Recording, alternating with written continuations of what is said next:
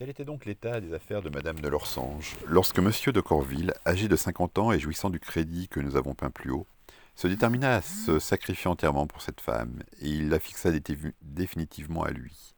Soit attention, soit procédé, soit sagesse de la part de Madame de Lorsange, il était parvenu, et il y avait quatre ans qu'il vivait avec elle absolument comme avec une épouse légitime. Lorsqu'une terre superbe qu'il venait de lui acheter auprès de Montargis les avait déterminés l'un et l'autre à y passer quelques mois de l'été.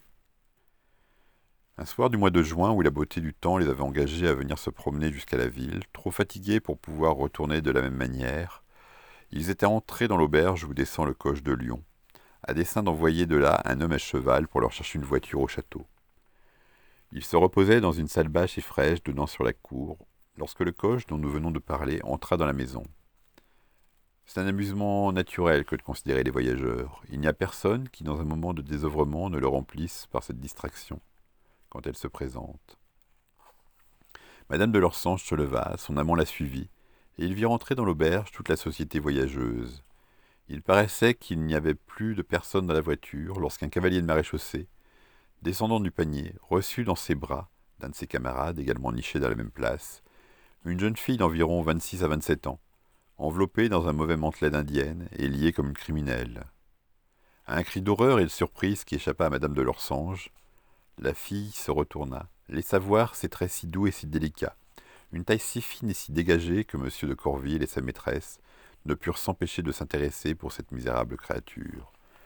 M. de Corville s'approche et demande à l'un des cavaliers ce qu'a fait cet infortuné. Ma foi, répondit l'algazil, on l'accuse de trois ou quatre crimes énormes. Il s'agit de vol, de meurtre, d'incendie. Mais je vous avoue que mon camarade et moi n'avons jamais conduit de criminel avec autant de répugnance. C'est la créature la plus douce qui paraît et la plus honnête. Ah, dit M. de Corville, ne pourrait-il pas y avoir quelques-unes de ces bévues ordinaires aux tribunaux subalternes? Et où s'est commis le délit? Dans une auberge à trois lieues de Lyon, où la malheureuse a tâché de se mettre en service.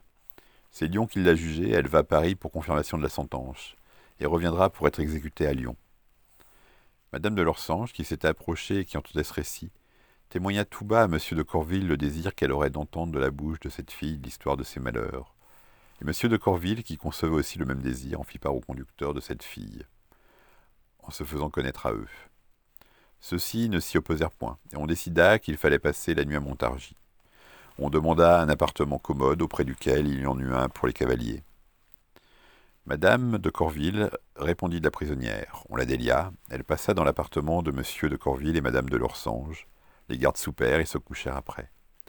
Et quand on eut fait prendre un peu de nourriture à cette malheureuse, Madame de Lorsange, qui ne pouvait s'empêcher de prendre à elle le plus vif intérêt, et qui sans doute se disait à elle-même Cette misérable créature peut être innocente et traitée comme une criminelle, tandis que tout prospère autour de moi, de moi qui, le suis sûrement bien plus qu'elle.